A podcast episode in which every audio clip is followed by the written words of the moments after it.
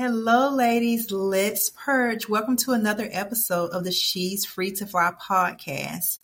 And today we have one of my dear friends on the podcast, Andrea Omojola, and we are going to discuss National Adoption Awareness Month. Um, Andrea has had the faith of a thousand mountains ever since I have known her, she has had the smile as beautiful as the ocean is. Like, she's so beautiful. She's so beautiful. Just looking at her, she's so beautiful. I'm just so thankful um, to have you here, Andrea. Um, I'll let you give a brief introduction of yourself. And um, I'm just going to give you the floor for a second. Oh, well, hey, thank you so much for having me today, De'Shonda. I am incredibly excited to be here. I say that all the time wherever I go, excited because of what God is doing in my life, where He has done what He has done in my life, and what He's going to do in my life. So, all right, you know, God is good all the time. Um, my voice is a little bit hoarse today, but we're gonna mm-hmm. we're gonna go with it and just sound like I'm sexy. You are. I'm embracing my sexy side. Sexy. So, yeah, I'm excited to be here and talk all about the things in particular about adoption and our journey and, you know, just God's faithfulness through it all. All right. All right. All right. Um, so let's just kick this thing off, man. Let's just let's just kick it off and just let's hit a home run. Our first shot. I went from kicking it off, so that's football, to a home run, which is baseball, to our first shot, which is basketball. Okay, let's just do it. Let's just do, do it. it. Um, Let's do it. Yes. So, welcome to She's Free to Fly. Um, Andrea, you have definitely been thank you a just a staple in my life for years upon years upon years. Um, As have you in mine, De'Shonda. Well, thank you. Yeah. And you have been that friend that has truly just accepted me for who I am. If I fall off the map, Andrea is the person on the edge, leaning over with her arms stretched down, like, come on, I got you. Come back up here. And um, you've just given me that grace. You've been the person I can listen to, um, the person I can talk to, the person I can just work some things out with on my head. You've been with me um, on my educational journey, my journey Praise as a parent. Praise the Lord. Praise the Lord. Praise the praise him. Praise Y'all, we might get silly on this one because this is one of my girls for real. So we just really might get silly on this one. Um, but you have just been that person, and um, I'm just thankful to have known you. I met you through church years ago. I can't even yeah. remember how many years ago. Um, but we met through Let's church, and we, because then we have to like disclose how old we are and all that kind of good stuff. And while I'm grateful for all the years, we ain't got to talk about it. Okay, we don't. We won't talk about them today. We won't talk about them today. We'll keep those between me and you. Um, but we have just been on quite a few journeys together. Yes. and I am thankful. And for that, you know, in front of the world who will listen to this episode, I say thank you for being a wonderful example of a friend who gives true, true, true, true grace. Thank you. And um, thank you. And I remember when we were on the retreat a while ago, you were talking about how graceful your mother is, or it was on a phone call or something. Yeah. And it was in that conversation that I realized that that spirit of grace is what passed through her to you. Mm. And um, I'm just thankful to be a recipient of that grace. Well, I'm I'm grateful that some of that trickled in. She's definitely a lot more grace filled than I am, but uh, mm-hmm. uh, she's she's been an example in my life of what it means to forgive what seems to be the unforgivable, what it means to walk with people. Um, she walks with me, you know, and mm-hmm. with so much grace and others as well. So I've really been, I've really learned a lot from her. And I think, you know, when I came to know the Lord, which was not until like my late, my mid to late twenties, um, one of the lessons very early on that became important to me because it mirrored what I was taught mm-hmm. is Jesus's uh, saying that you know a, a, man should find himself friendly like like a, a, friend is friendly so i try my best to be the friend i want to also experience if that okay. it's so it's somewhat selfish quite honestly um, You know, I need friends. I need people around me that can hold me accountable, iron sharpening iron and all of that. And so as a result of that, I try to be that. I don't always do it right. I don't always do it well. Uh, but definitely, you know, the grace that I extend is the grace that I also need. So I think that's that's where that comes from. Yeah. I don't I don't think there's anything selfish about it. I think it's the most self-full thing that we can do. Mm-hmm. Um, and so the most self-full thing, the thing that fills you up is to fill someone else up. And then well, vice 100%. Versa. 100%. Yeah. Yeah. yeah. And um I know we were we're definitely going to talk about National Adoption Month. So if there's anybody to our listeners, if you know someone who is thinking about adoption, this is definitely the episode that you want to listen to. And right. you want to share with someone else. Right. Like, literally share it. Like this is the point that you want to start sharing.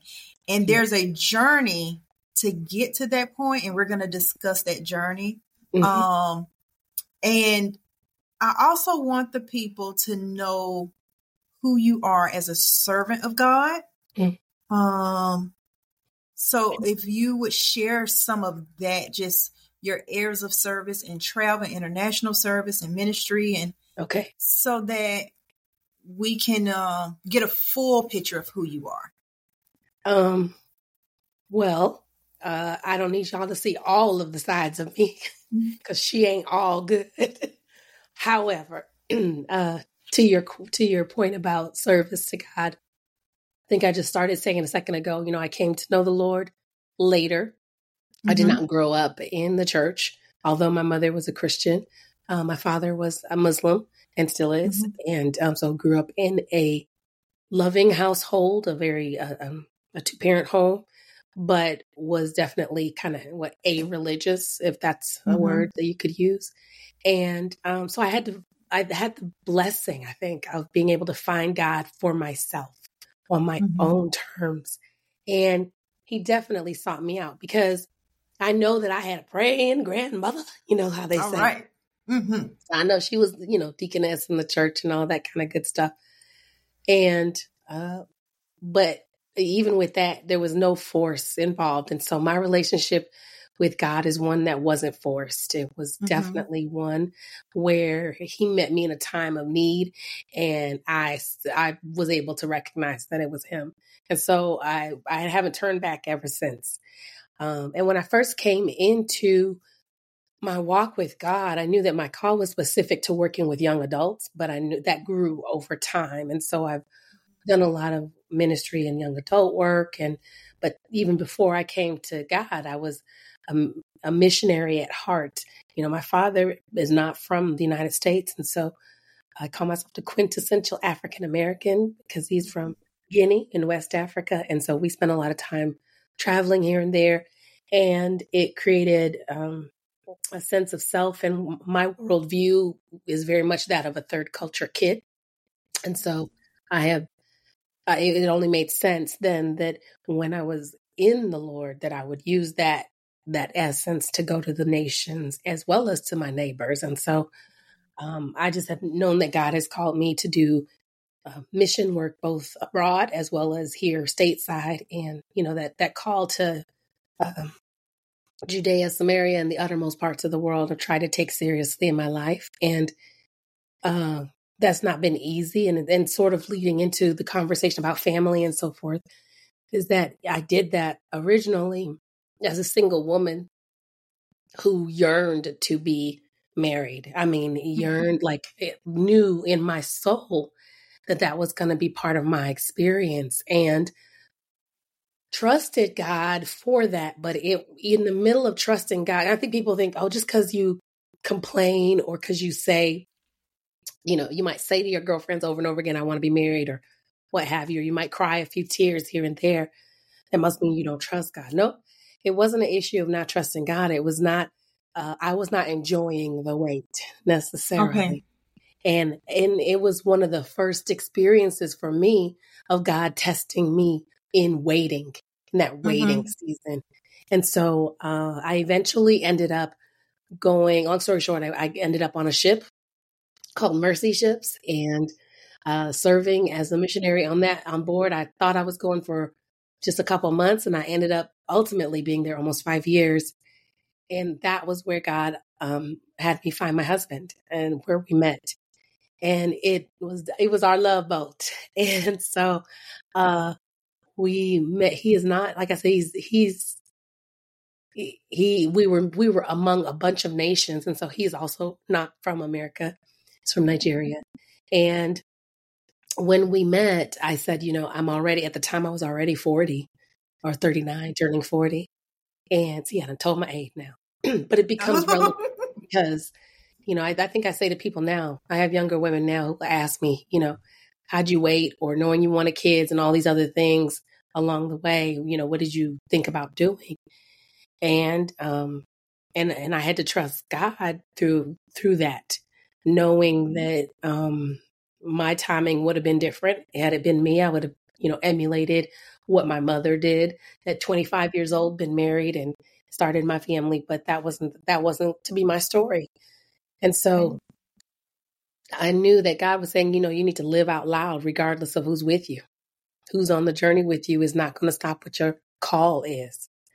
And so I was trying to be faithful in that and just walk that out fully.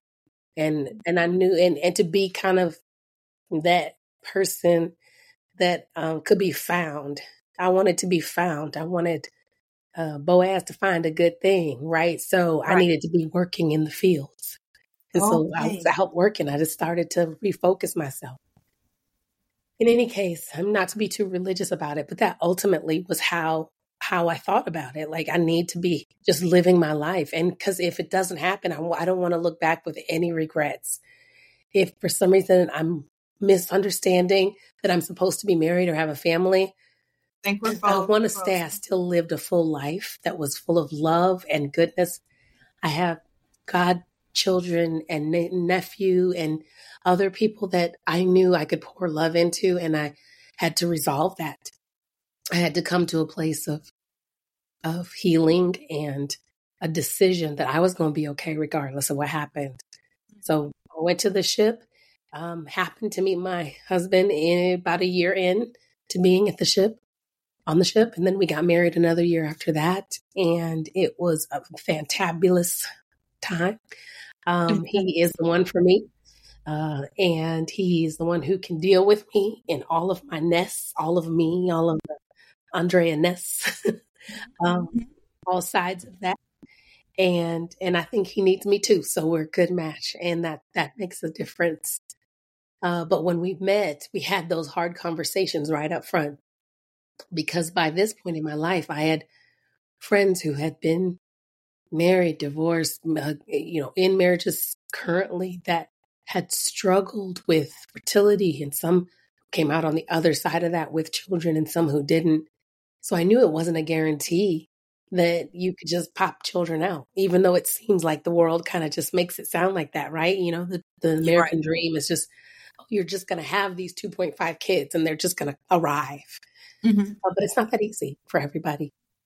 And so I went into um, my marriage with some real clear, like, we we are we are open to how God forms our family. We know that that will be potentially in a multi.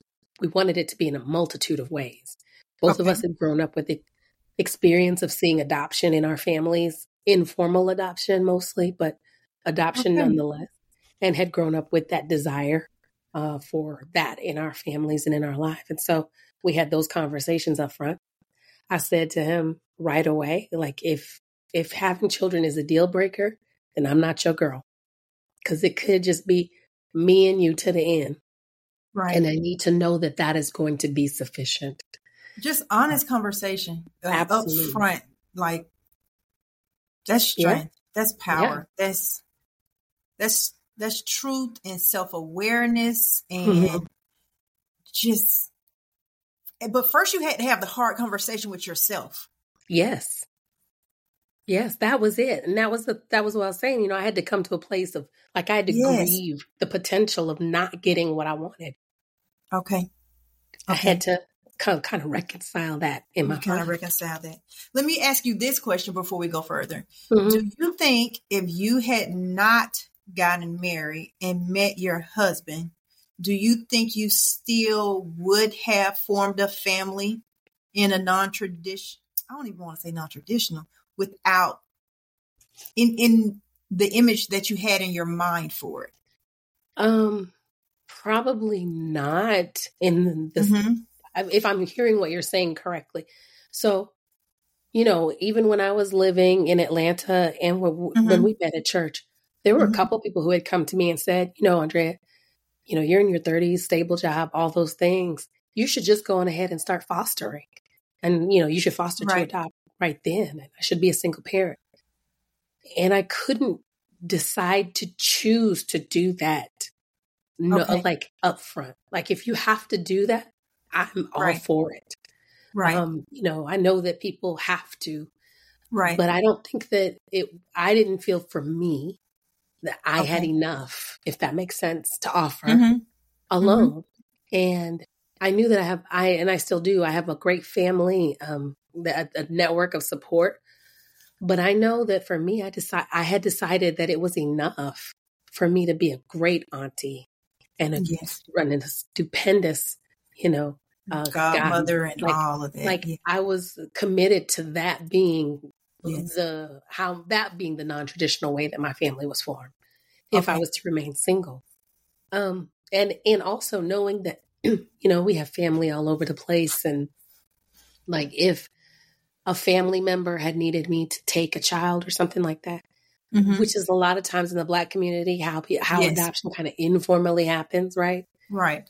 Uh, I I felt like that would be something that could happen in my life. Okay. Um, and okay. so I was just open to those kinds of things, but I don't think I would have sought to um, enter into the system that is adoption in this country okay. by myself yes. or to do in vitro. And that is, that's only because, and I, I applaud those people who can do it. Uh, yes. That's more because of me being realistic about what I think my capacity uh, okay. was and is, quite okay. honestly. And, and yeah. thank you for sharing that. Although it was not your desire or your plan, your awareness is it wasn't your capacity to do. Right. Right. Right. Okay. And I know that there are mm-hmm. dynamic women such as yourself, you know, who have been single moms and and who have rocked it out of the park, mm-hmm. you know. And I mm-hmm. think I mm-hmm. could do it per se, but I don't think I wanted to choose that for uh the child that was involved right up front, like out of the box. Okay. Now I say that now, but who knows what what I would have chosen you know, right. At, at, at this age, for instance, I'm I'm about to be 50. So if it had gone until 50 and all of a sudden I looked up and and mm-hmm. there was no man to be uh, around, mm-hmm. I don't know if maybe at this point I would have made a different decision. But okay. I knew before then I had consciously been asked that question very directly okay. and and made a decision not to uh, okay. enter into a parenting situation by myself, just you know, off the bat. Okay. Now you you you know um, I love that husband you have to death, but y'all let me tell you how Andrea called this man's name out before she even met him. Do you remember that? Oh yes, yes I did. She said, "I'm gonna get on Mercy ships and I'm gonna meet." And yes, so it was. God said, yes. "Okay, that's his name." Okay. Yes, you know, God has often blessed me with those kinds of signs or, you know, just sweet, I call them my sweet gifts from my father. They're sweet gifts from my father that just confirm that I'm going in the right direction. Yeah. And um, yeah, I, I had made that statement kind of in passing and being mm-hmm. silly because I was going to Mercy Ships and everybody kept saying, You're going to meet your husband. And I was so mad at people. I kept being so, I was so angry because I was really? like, Why is it as a single woman? That's your focus you should be like focusing on the fact that I'm going to go work and I'm going to go do these great things. And instead, you're talking about I'm going to meet my husband. I'm not going to meet my husband. I'm going for the purpose of serving God. So can we focus there? How about that? Mm-hmm. How about that?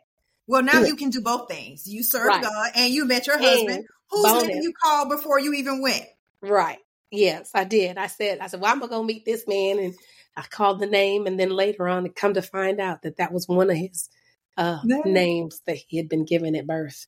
It's not his yeah. legal name, but it's one of his names that he had been given by a family member. And I was just like, oh, oh, yep. yep. yep. That's your man. That's your man, girl. Yes, exactly. yes. All right. Um. Okay. So so back to the marriage and building the family, and now. So we asked oh, the question. Adoption. Yes, you yeah. asked the questions. We asked the questions up front, and then we start because we were on the ship. You mm-hmm. know, obviously we we went into it thinking we were going to have both biological children as well as adopt. So okay. adoption has never been a, a uh, it wasn't a plan B. It was a part of the plan A. Uh, oh, it's just that one part of plan A did not work out and the other okay. part of plan A did.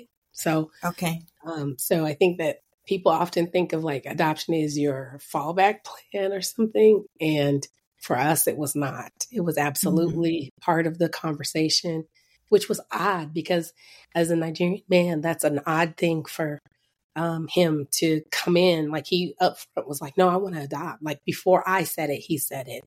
Oh, and wow. I wasn't even the instigator. And so we, and I said, well, really? He was like, yeah, you know, my parents, this and that. So there was a heart for that up front. Um, and, but we, like I said, we thought we would have multiple children and we thought that that would be kind of a blending of family that we would be mm-hmm. approaching. And uh, so that's what we, we started on because we were uh, on a ship. And so doing the, and, and we were serving as missionaries, you know, working on, support we were doing what we were doing uh, on support. And so we weren't going to be paying for an adoption on support. Mm-hmm. Um, although people do it all the time, but that just wasn't really what we wanted to do. So uh, we started thinking, well, we're just going to have some children the natural old fashioned way. And it didn't work out that way. It just didn't work out that way. And so we had children that did not come to see this earth. Uh, they they did not live, and so uh, we had multiple pregnancies that ended, and um, it was it, a horrible process to say the mm-hmm. least. And I'm being flip. I'm being kind of quick about it, but I have to tell mm-hmm. you, this one of the times I felt the most close to God was while I was having my first miscarriage mm-hmm. in the bed, and and I was thinking there, and there was nobody there because uh, my husband was not in town at the time. And so, and we hadn't told people really. There was only a few people who knew. And so I was by myself. And, um, and I thought, well, I'm not by myself because God is with me. And he was mm-hmm. very, very much that the sense of Emmanuel, God with us, was I could is tangible. It was tangible. Um, and so I'm really grateful for that. You know, you can't always be good, you know, look at the positives that come out of negative situations. You can't always see them. But I can say that that despite the bad stuff that we had to endure in this process, God was still faithful, still ever he was present. You know, he was um, near and he bonded my husband and I together in ways that I know everybody doesn't doesn't have because a lot of times these types of things will break families up. Right. You know. So I want to um thank you so much for sharing it and um because there's someone who's listening who has been through similar situations that probably has never opened her mouth about it. Mm-hmm. Um, there are people who probably have lost their marriages, you know, just surrounding um, the death of a child. Yeah. And so I sincerely thank you for being transparent. Um, and I remember one thing, one conversation, um, I believe I was having with you years ago. And, and I share this with anyone who's possibly lost a child. I just believe the spirit never dies. And I believe God meets our needs, whether this side or the other. Mm-hmm. And I also believe that there are babies here who have lost their mother, mm-hmm. and those children receive mothers. I think there are mothers in heaven who have left their children, and I just think that they receive babies. And that's just what I believe. And it may be immature, it may be irrational, it may be non spiritual, it may be whatever you call it, but that is just De'Shonda's belief. Yeah. Um, because I believe he loves us to give us what we need on this side or the other. Yeah. Um, Well, you know, De'Shonda, I've always said that I'm God's favorite daughter. And I truly believe that. I'm God's favorite. No, I am. It's me. It's me. But I'm the queen of the universe, then I'll be. you can be the queen of the universe, but I'm God's favorite. when you're not in the room, um, I'll be his favorite. Well, okay. Andrea's in the room, so you're his favorite. Think, if you think so. Okay, go ahead. Go need ahead. to think. Okay, I'm sorry. but I think people should argue with me about that. I think everybody should feel like they're his favorite, mm-hmm. and that everyone should feel like they have a special place in God's heart. And so I've said that even before all of this stuff happened, right? Mm-hmm. Yeah. So then when all this stuff started happening and these losses are coming and all this grief is I'm in the middle of all this. It's like how do you say you're God's favorite and you can't even you know, give birth. You can't even uh see that to fruition like, you know, those mm-hmm. those are the thoughts that you have in your head. Um, or that the enemy tries to plant in our head. But I have to tell you, I felt very much um, a lot of kinship with a lot of women in the Bible, but but that sense of that God is that that's not the determinant of God's love for me. The, the the determinant of His love for me is His presence and His faithfulness in my life. Period. Doesn't mean I always get what I want. And so in this situation where I wanted these children to live, that was not going to be this part of our story. Um, and so you have to reconcile with that and know that God is in control no matter what. And you're still his favorite. And he still favors you and still loves you and he's still faithful despite the fact that you had to go through some hard stuff. In the middle of all the hard stuff, he's still there. I love the hard stuff. Oh my gosh. Andrea, you just hit on something that I think needs to be repeated because it sat in my heart for a minute when you mm said it the negative things that happen to us are not God's determinant of his love for us. Not at all. Neither the positive things. Not at all. Because there's some great things that happen to some really evil folks. So we can't, you know, you can't equate that, right? right? That's yes. not the that's not the measure of God's love. Mm-hmm. We talk about emp- empowering youth in this year.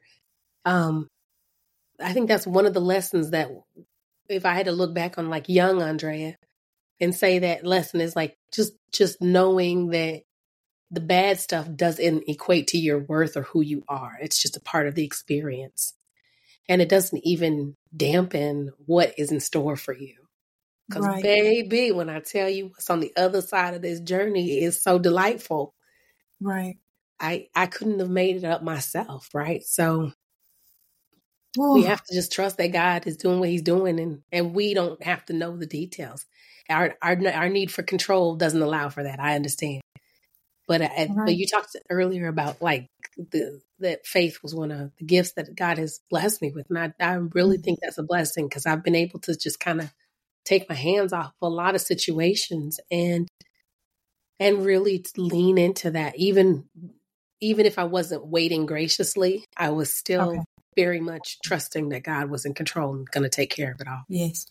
Yes. Your faith is. Said, and what he said was yay and amen. Like what he said was true no matter yes. what. And you would say that in the midst of the storm, in the bottom of the pit, Andrea is going to say, God told me he that this it. is what's going to happen and this is going to happen.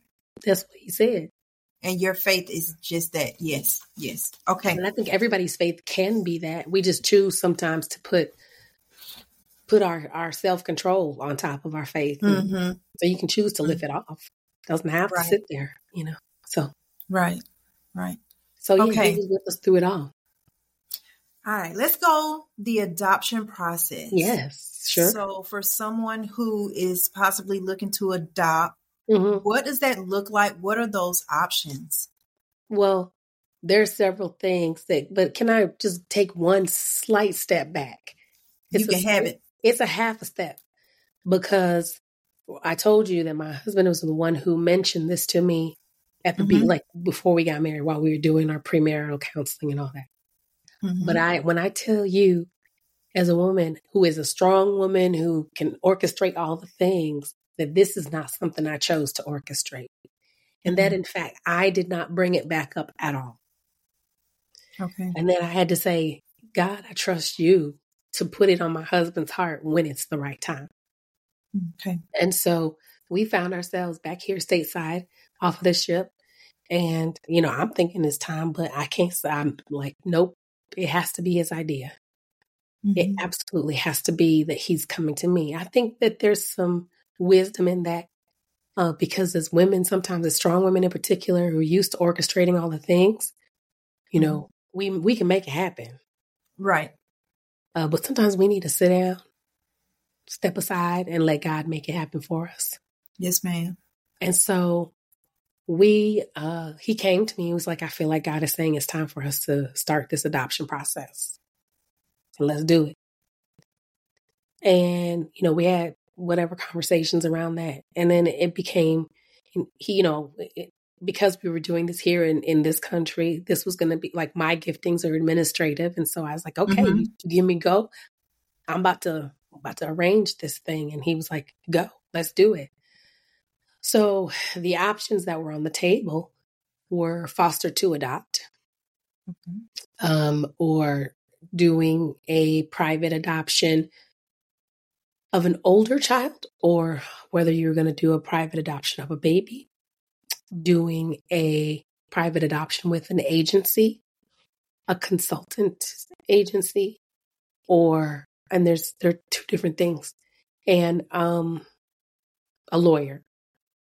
Uh, so these are sort of the roots, and you get you start you know getting into all the weeds of listening to every YouTube channel out there that even talks about this stuff one of the things that's hard to find is us, is Black okay. people talking about this. Okay. So there's a couple of organizations that I specifically um, connected with that were helpful for me. Uh, there's a, an organization called We Adopt Too, W A T, mm-hmm. and okay. um, it's about Black people adopting. And then there is another one, I can't think of the name of it right now. I'm happy to share the links later. But okay. excuse me, they were they were hosting a summit during the National Adoption Month this month, mm-hmm. three years ago, no, four years ago. So 2019, this mm-hmm. month, they were hosting a summit, and that was like basically the thing that kicked off my journey of like getting all the things together. Um, and really, or it was part of what kicked off the journey. We started in September so I I researched all these options, and it can be overwhelming. But I had my spreadsheet that had all the things, um, mm-hmm. and realized that fostering to adopt was not for us. And I don't know if you can hear that in the background. That is the evidence of God's promise is real. And promise. Amen. Hallelujah. What is it? The church is growing, the house Hallelujah. is growing. Yes. Um, but so, you know, we foster to adopt was not something that I could do with a clear heart. And I say okay. that because I believe that the intention for fostering is for reunification with the birth parent. Okay. And while it is a cheaper process as far as adoption goes, it is the cheapest route that you can take, most inexpensive okay. route, which is why a lot of people end up taking it. Mm-hmm. But in that, I, I, I knew that I could not sustain more miscarriages. We had had four physical ones, and for me, I felt like if we had a child placed in our care and then they went back to their parents, like that would have been another oh. miscarriage. So it would have been this process of like continually, and you have to be like committed to that and open to that and working towards that. Mm-hmm. Like that has to be your goal. And since I knew my goal was to have somebody be in this house, I knew our goal was to have somebody be with us permanently. That was disingenuous. That okay. would not have been an honest thing. People do it all the time. You know, they go into foster knowing that that's their goal is to adopt. And there is a process called foster to adopt. But um, I just feel like that for me didn't feel mm-hmm. as honest about my intentions. Okay. Uh, and then so uh, and then we start talking about, okay, well, do you want to have an older child? Mm-hmm. And again, just thinking about our capacity, like what was best for us mm-hmm. was going to be that we, if if at all possible, would be the only parents to parent our child. Okay. And not have to undo the trauma of negative parenting process or experiences like that was really what we felt like we could handle as a family. Mm-hmm. So we wanted a baby. You know, okay. we, we, wanted a baby. That was what we chose to do. Uh, there's a lot of people who were saying different. You know, you need to have a two year old. And you need to have this, and and I, I really thank God. His in His wisdom, He didn't sway my heart on that particular topic. I wouldn't have. You know, what we set our range. We when you get with an agency, they ask you what's the range of okay. the child that you want, and so okay. we said our range was up to two years old. Um, and so we were open to anything up to two years old. Uh, that was really because it still was some key attachment time that mm-hmm. we could still really invest in attachment with our child and not not be um, quite as behind. Now, this is where the this is the hard part because the joy of adoption comes with the sorrow of separation. Joy that, of adoption comes with the sorrow of separation. Okay. Yes. Our big blessing, our our great win in this means that somebody's family got broken up. Yes. And the weight and you are really. aware of that. Yes. And you hold space for that. Yes. Thank you. You have to. You don't, I mean, there are people who don't, but if you don't, then you do your child a disservice in the long run. Because ultimately, then you have a, an, an embittered child later who says, you know, you, you know, that you celebrate my uh, adoption day like it wasn't the worst day of my life. Wow. you know, it's like, yeah, actually, if you think about it, that makes sense, right? You got yes. yanked from the, ch- the the woman that that uh, gave you nourishment for mm-hmm. eight, nine months, whatever it is, ten months, mm-hmm. and that's sad. Yes. And in the world of social work and, and counseling, there's this book, uh, a man, I can't remember his name, but it's, it's called The Body Keeps Score. Okay. And, um, and it just talks about how our body holds trauma. Yes. And, um, it comes out in a multitude of different ways. And so we know that even for adoption that happens at birth, the body is still going to keep score. And that later, there still may be evidence of that that that that um, separation that has happened. That's a trauma. That is a big trauma that has, has occurred. Um, and so the older you get with a child, the more trauma is is added on. And so again, you have to, as a parent, whether you're a single woman or a single man or a couple, or um, you're a, a, you know a, heterosexual couple or a homosexual couple, whatever your your blending of your family looks like, you have to be aware that this is not easy on all sides. But your okay. joy comes on the back of a brokenness and a very distinct trauma. And so you have to be ready to deal with whatever that trauma could bring along the way. Okay. Mm, okay. Yeah. Okay. So it's okay. a lot. And so we it's a lot. Yeah. We we you see I'm having to Yeah, you have to breathe. To sit in it. Because even though like I'm not that friend that's just gonna ask you a thousand questions about stuff. Sure. If, if you say this where I'm going, I'm like, okay, where we go.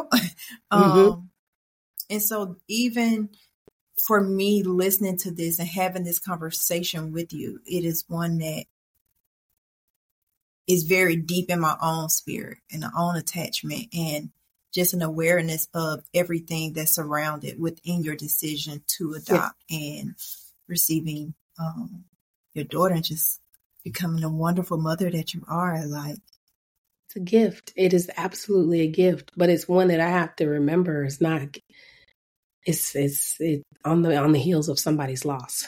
Okay. And so, yeah, you know, we decided that as we looked at the options, if we did a private adoption where, you know, it was um, just the lawyer involved, then there were some things financially that felt unstable about that. You know, uh, rightfully so. Every person, every woman has a right to change her mind all the way up until the very last moment. Right. If you have invested in this process. And if you have paid for doctor's visits and if you have paid rent to help her through this season. Maybe she can't work, maybe she, whatever the case may be. You know, as a prospective adoptive parents, you commit yourself to helping to support this person through their pregnancy, knowing that the hoping that the end result will be that you will end up parenting their child. But if they change their mind at the last minute, all of that money, which is thousands and thousands of dollars, is gone. And and there's no obligation for it. So it's a gift. It's considered a gift. Legally it's considered a gift. So we're not what, um, no, we're not sitting in money like that. So we needed some more assurances than we could probably have had with a private adoption. So um, talk about the financial piece, please. Can you talk a little bit more about the financial piece so that you know our listeners and viewers can understand even what that looks like and sure. the fundraising and what that yeah. looks like? Yeah, because you know it's not for it's it's it's a money game. Unfortunately, there's a lot of money. People feel like, oh, you're selling babies, and I I had to realize that it, I had to reckon like think about that in my mind. Like, okay, do I feel like I'm buying a kid? No, I'm not buying a kid. I'm paying for the service of the person who's helping me. That is what I'm paying for. So ultimately, mm-hmm. it's not the child is, is the is the free part of this. I'm paying for all of the services of other people, no, no, just navigating through the situation. Mm-hmm. We chose to go with an agency where it, all the cost was included, and there was a base. There's one fee, like it was.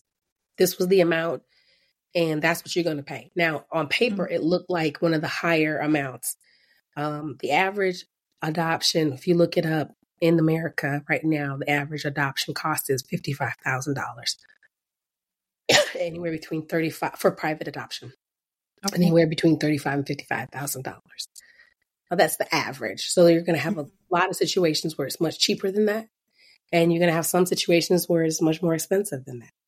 Mm-hmm. If you have a, a, a mom who's prospective um, bio mom, and eventually like like they get on bed rest or they have any medical um, problems that aren't being covered Medicaid or whoever, um, that's out of your pocket. You know, that's a hundred thousand dollars right there. So there's things like that that you don't have control over, and so we decided that um, the other piece of that is that we needed to have some assurances. There's some agencies where you're you're paying that amount of money or you're paying less. It looks like less on paper because it's like you're only going to pay twenty five thousand but that's only for 18 months or that's only for 12 months. And then after that, you're going to have to pay us another 10 and another 10 and another 10. And so the little costs add up.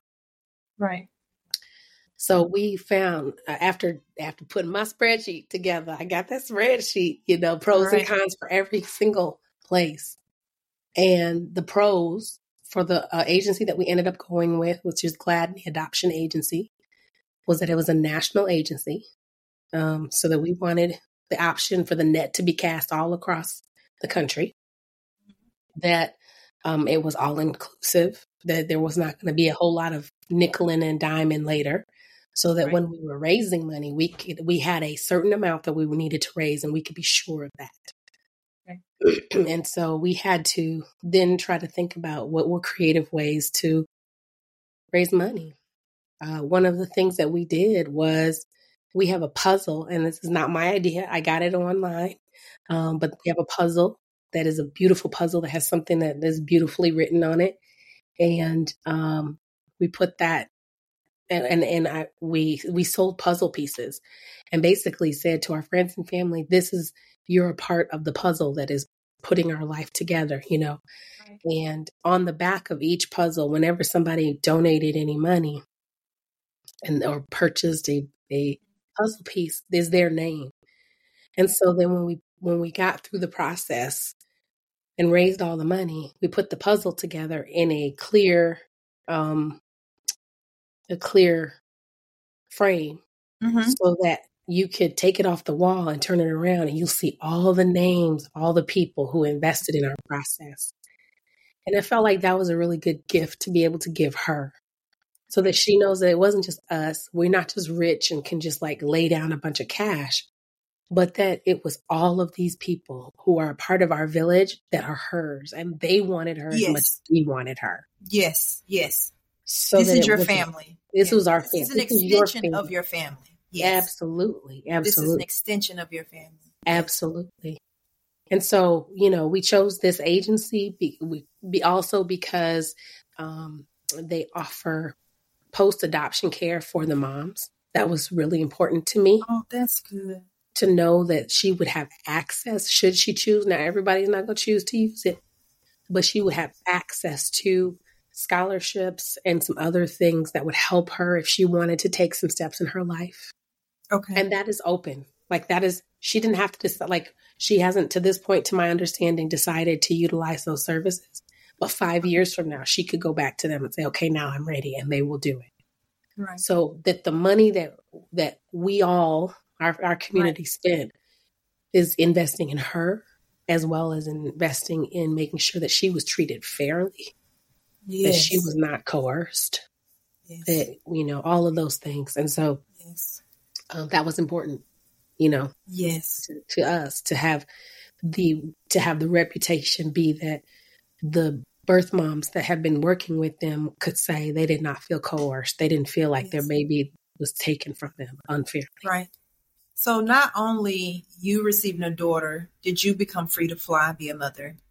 Your daughter is free to fly and grow in a loving home, but also her birth mother also has the opportunity to become free to fly as yes. well through your decision to go with that particular agency that would yes. care for her. Yes. Yeah, and there's a that was a very holistic. That's a very very holistic plan consideration. Man, that's mm-hmm. big.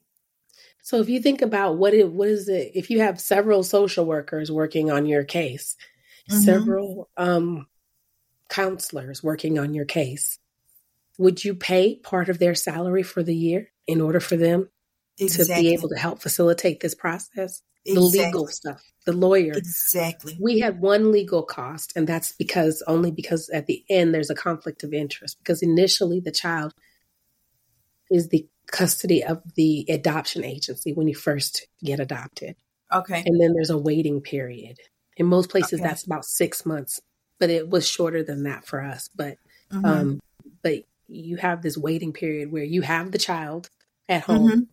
Mm-hmm. but at any point in time, if it's not working out, you could decide, hey, this is not what we thought it was going to be. We'll bring the child back to the agency and they'll place her somewhere else. Okay. Mm-hmm. Um, and then you haven't, you know, and then vice versa. There's we haven't even touched the part about uh, doing home studies. And so you That's what I was just about to ask you about. I remember that. Yeah. Yeah. In this process, you have to do home studies. Um, it's not I used to, I, I still think I'm like most people, if if people had to do this to get pregnant, we would probably have much healthier children and families out there. because it's really invasive. It's very much uh, like you feel like somebody is judging you, and they are. They are. That's their point. That's the goal, right? Right. So they come to your house uh, as part of it. But the home study is not just about your house, but it's about your relationship. It's about your mental health. So you have to attest to the things that have happened, and you do this whole survey that they do across the country. Um, that is like saying, you know, all the things that have happened to you in your life. If you've had abuse in mm-hmm. your it asks you questions about that. It asks you if you've gone through treatment for those things, if you've dealt with your issues. Do you have, you know, we all got our issues. We all have things happen. Did you deal with it? How did you deal with it? Are you seeing a counselor? Do you take medication? You know, do you have also all the things that um, build up to them understanding if you're going to be fit to take on this responsibility, you and your mate?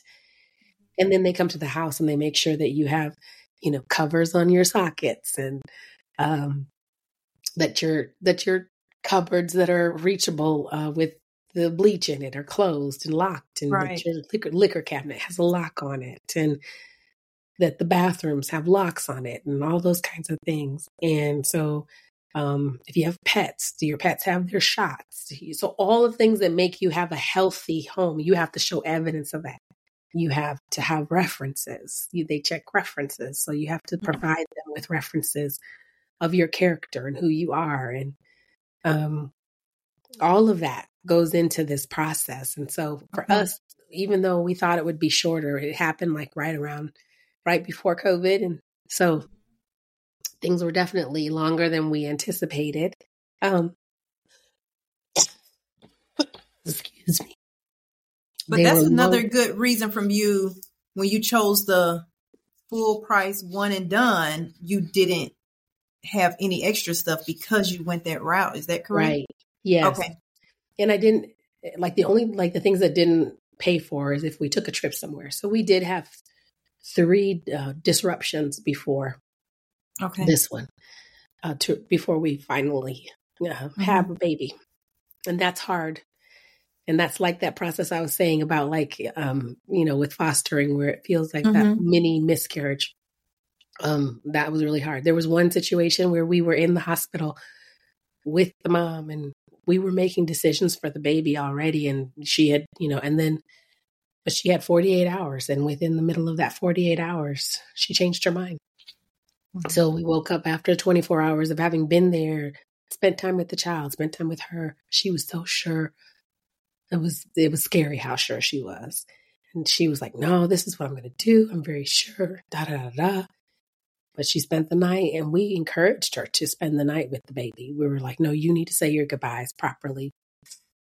And and she couldn't say goodbye. Um, so we woke up to being ghosted basically. So we had to and on one side it's sad. on one side that's sad, but then on another side, you're thankful that a mother is choosing to be with her child. child. Yeah, I I just know you like yeah. yeah. Like you have it's it's so many emotions. But and it's and it's hard because you know that there are reasons that led her to want to choose adoption to start with. Mm-hmm. Those reasons didn't go away. So right. then you start worrying about the safety and the well being of that child and hoping that those reasons become a non issue for her. Mm-hmm. And that's my prayer for that child is that really that that he's he's safe and sound and that the things that she thought might be an issue became a non issue. And okay. the good thing about the agency we chose was that the agency would still have worked with her even though she changed her mind. That's Again, good. all that post adoption care still was available mm-hmm. to her. Now she ghosted them too, but it was available to her. Right. So it's a long process filled with all the ups and downs of of life, right? Mm-hmm. And just waiting and waiting and waiting. But you have to trust that God again will come through on the other side of the wait. Okay. And he did. We got the call. And when I tell you, um, it was it's it's a longer story than we can get into right now, but mm-hmm. ultimately, mm-hmm. um, our baby is our baby. Mm-hmm. She is the best thing since sliced bread. She I mean, is. I can't. She's the greatest everything. I, I know we love bread, she's right? She's so she's so wonderful, like to be around. Like she has this joy and this energy and this yeah interesting. Oh yeah. my gosh! And she looks like she, my husband. She does. She looks like my husband. God did. See, so I think that's another thing is like even for him, you know, his desire for biological children is tied into that thing that we all have, which is that you will look at your child and they will look like mm-hmm. you. Mm-hmm. You know, mm-hmm. the funny thing is that she he can look at his child and she looks like him. Mm-hmm. Mm-hmm. Uh, if she chooses to never disclose that she is adopted, then nobody will know. Right. She she fits into our family perfectly. Right. She looks like all. You are going to share with her Correct. Oh, yeah, yeah, yeah. That okay. was in the that was actually a point of contention, not contention, but that was one of those little debates with my husband mm-hmm. because mm-hmm. he grew up in a place where it's like, no, we wouldn't tell her that. Of course, that's not what we do. That's an old school mentality, right? Uh, about adoption is like number one, having it be a closed adoption, right? Where you don't know who the parents are, you don't know who anything is, and you don't have any details uh, I was not here for that. I wanted the healthiest option of a bad situation. Right. And I know that over years and years, we, you know, what what's come to be known is that open adoption is better, even if it's not like, you know, there's some families that they like have entwined their families and like mm-hmm. The birth parents are like part of the family. Mm-hmm. Even if you don't do that, which is not really what our desire was. Mm-hmm. Um, but to have the information available, right? To have that person know that they are loved and cared for, and that you appreciate them, right? And that you recognize that this is a gift. Yes, it's important, uh, and that they're not forgotten and thrown away, so that she can fly. Her birth mom has the right to fly as much as we do, right? And so I wanted that. So in that, it meant that she would have to know. Mm-hmm. You know, have an open adoption. It means not who is this random woman or man that you have coming around. Mm-hmm. Mm-hmm. That's your first mom, but I'm your second mom. I'm the I'm the one that you see every day. Yeah. and there is nothing. I was on the phone with my biological mother the other day, and I was like, I don't know how people only have one mom. Like, right. I don't know what I would do without two moms. Right. N- neither one takes away from the other. Not like they're necessary. Both of my mothers are necessary to create me. So you and her biological, you're both necessary. Right. There is no her without the both of you. There is no right. me. I well, I can speak for me. There is no De'Shonda without Laura and Audrey. Not one. She does not exist. She is 100%. not free to fly without Laura and Audrey. A hundred percent. It happens all the time. We deal with blended families all the time, and but somehow exactly. when it comes to this, people think, "Oh, that's not possible." Why isn't it possible? Right. You know, I have all the legal rights. I make all the decisions day to day. Yes. I'm not afraid that she's going to come like, you know, uh, fatal attraction her and just like, you know, I don't know. People right. have this image though. That's part of it. Is mm-hmm. the fear. People are mm-hmm. so caught up in fear mm-hmm. that somebody's going to come and take your child. Mm-hmm they're not going to come take your child. There's a reason why they chose adoption.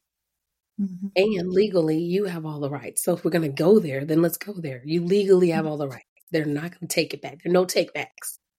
Yeah. And while you hear like the one, the one or two or three examples of that where somebody was unethically adopted.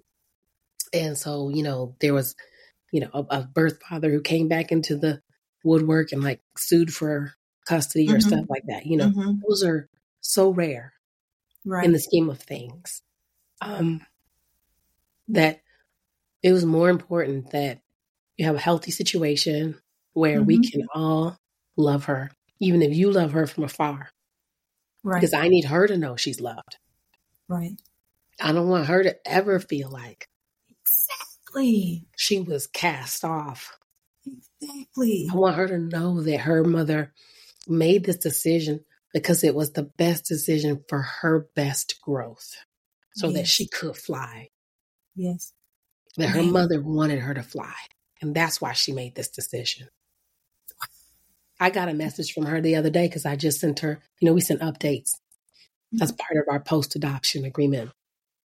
And I'm outside of like, I've done all the uh, updates I'm supposed to do that I'm like obligated mm-hmm. to do, but I want to still do them, you know, so I sent an email, just a quick one, just saying, hey, just as a quick note, just to let you know how she's doing. Everything is good. She still hasn't started walking because she's just doesn't need to. Everybody carries her. All the just a quick message. Mm-hmm.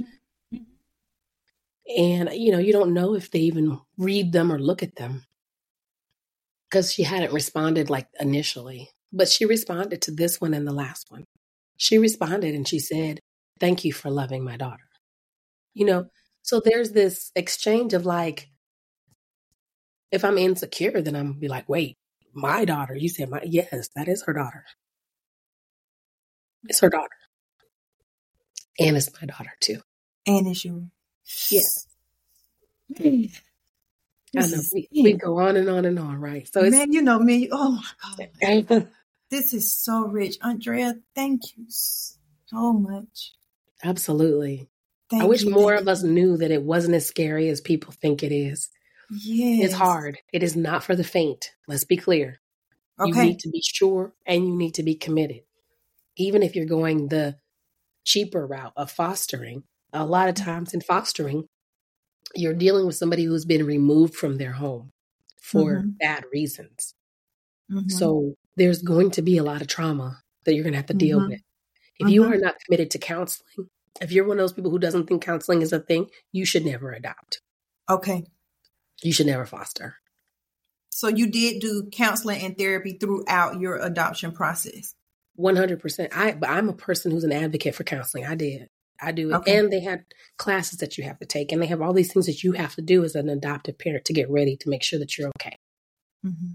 So there are things in the process that are structured that way so that you will do the things to take care of yourself. But just me mm-hmm. being who I am, I have a counselor. I have a therapist. I keep my therapist because mm-hmm. she helps me to fly. she does. She and does. so, you know, let's be clear. I think everybody should have one. She does. But if you're not committed to it or if you don't think it's a thing, then you're going to be struggling if your kid all of a sudden has attachment issues and you're like, what do you mean attachment issues? You know, there's language out there that can help you through this. And it, it's not as scary as it seems sometimes, but you have to be open to other people helping you, that your village has to be big, and you have to be like receptive to what your village wants to do. Okay. Okay. Okay. Y'all. Mm. Speechless. I go okay? on and on. I'm sorry. I know. I'm just no. I'm just speechless. I'm speechless. I'm speechless. I implore anyone listening and watching this episode, whether in the beginning, we started off if you know someone who's interested or thinking about adoption, share it. But I think this needs to be shared throughout our community so that we can change the narrative and the yeah, perspective and the fear and mm-hmm. the thoughts that we have around adoption and blended families in this way. Yes. So please, please share this with someone. Definitely sit down and even talk with your children about it. Mm-hmm. Because even children in school, they may find something out and they may have this irresponsible ideology of what adoption is in a child. You know what I mean? Because at one day she's going to be in school, you know, yep. and so this is this is definitely important to change the narrative in our community. And if you're listening, look, I'm about look, I'm about to speak for you now. This your friend talking right here, okay? Okay. If if you're listening and you need someone to share with a community about adoption, Andrea is more than happy to share with you. Um, she's more than happy to share her story. and as you can see, man, she comes with the fire. She comes ready and she comes with love more than anything. Sure. Um, At this point, my last question would be out of all the things, what do you think the greatest thing has been that has allowed you to be free to fly? Specific to adoption or just generally? It can be generally, it can be specific to adoption. I think that the understanding that there are no limitations is what makes me feel free to fly and have felt that way because that comes from that that knowledge and understanding comes from my mom okay my dad my brother every you know everybody the teachers that i had the counselors that i mm-hmm. had mm-hmm. my aunties and them mm-hmm. Nobody put limitations in my mind. Nobody said you can't. Right. I grew up thinking I could do anything I wanted to do. Me too. I, I and I still believe that. It's my child like that. One hundred percent. I can do anything. If that's what I want to do, I can do it. Yes, I got accused once of being a jack of all trades and a master of none. And I thought, what was the where's the insult in being a jack of all trades? I can I can try all the things. Why not? Why not? Why mm-hmm. not? Now you should master something 100%. However, I think it, that statement was made out of somebody's like limited thinking that you have to limit yourself to only do this one thing in your life. Right. A lot of us get told this is who you have to be. And I don't I never got told this. I got told right. there's no limit to what you can do or choose to be. That's that's wonderful. So if you have the potential to be that in somebody else's life, you need to speak it. You need to tell people you know. Grown people, you need to tell. People older than you, you need to tell. Because mm-hmm. even if somebody's 60, 70, they still might need somebody to encourage them and say, hey, listen, you don't have to limit yourself. You can do whatever. Whatever. Can do whatever. Mm-hmm. Um, and, and I'm, I'm going to say this one last thing. You reveal something. You reveal that your father is from Guinea. Mm-hmm. So a couple of years ago, I did my African ancestry, and my father's father's lineage is from Guinea-Bissau. And okay. Guinea-Bissau is the where it's separated. So Guinea was one nation, one people, and then when it was colonized, the French took one part and the Portuguese took another part. Mm-hmm. So where these beautiful smiles come from? We're sisters. Yeah. yes. You and me. That's my girl, y'all. That's my girl. Okay. Okay. Okay. Um, so we're gonna we're gonna end right here. Um, for our listeners, share this. As we've said, um, you can watch it on YouTube, follow on Apple, Spotify. We are here. We are here to help. We're here to serve. Um, if you feel like someone has some information on a particular topic or subject that you think needs to be shared in our community with love, um, definitely reach out to the She's Free to Fly podcast. You can find me on Instagram or anywhere like that. But I will definitely end as I always do, and especially on this episode, that I pray that you receive my love. I pray that you feel God's grace, and I pray that you share it with others. And goodbye.